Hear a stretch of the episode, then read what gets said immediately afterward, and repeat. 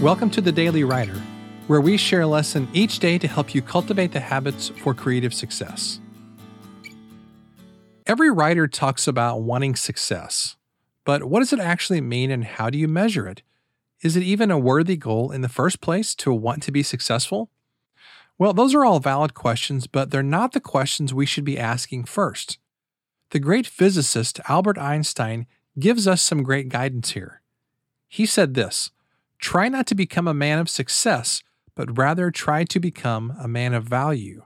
He is considered successful in our day who gets more out of life than he puts in, but a man of value will give more than he receives." Well, here are three simple ways to add more value to the people around you. Number one, buy your friends' books and give them away. Now, obviously, this adds value to your friends because you're supporting their writing, but it also adds value to those receiving the books, which is a cool double win. Number two, leave reviews for the books that you read. Every author, no matter how famous or not famous, wants book reviews. This is a simple way to give people exactly what they want and to also feel good while doing it. And then number three, make introductions between people who should know each other. Many introverted writers don't do this because they focus on the work and they forget that their work is all about people.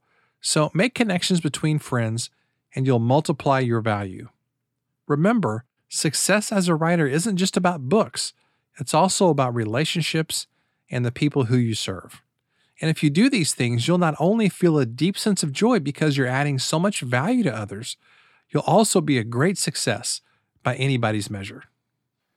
Thanks so much for listening to today's episode. I want to take a moment to let you know about our Daily Writer membership community.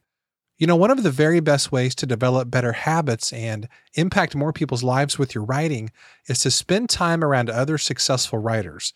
So if you're tired of feeling isolated and chasing success on your own, then I know you're going to love the Daily Writer community. For years, I searched for the kind of writing community that I would want to join, but I could never find what I wanted, so I created my own. Some of the features include weekly writing sprints, monthly community calls, book discussions, calls with guest experts, and much more. For more info, you can visit daily writer life dot com slash community. Thanks, and I'll see you tomorrow.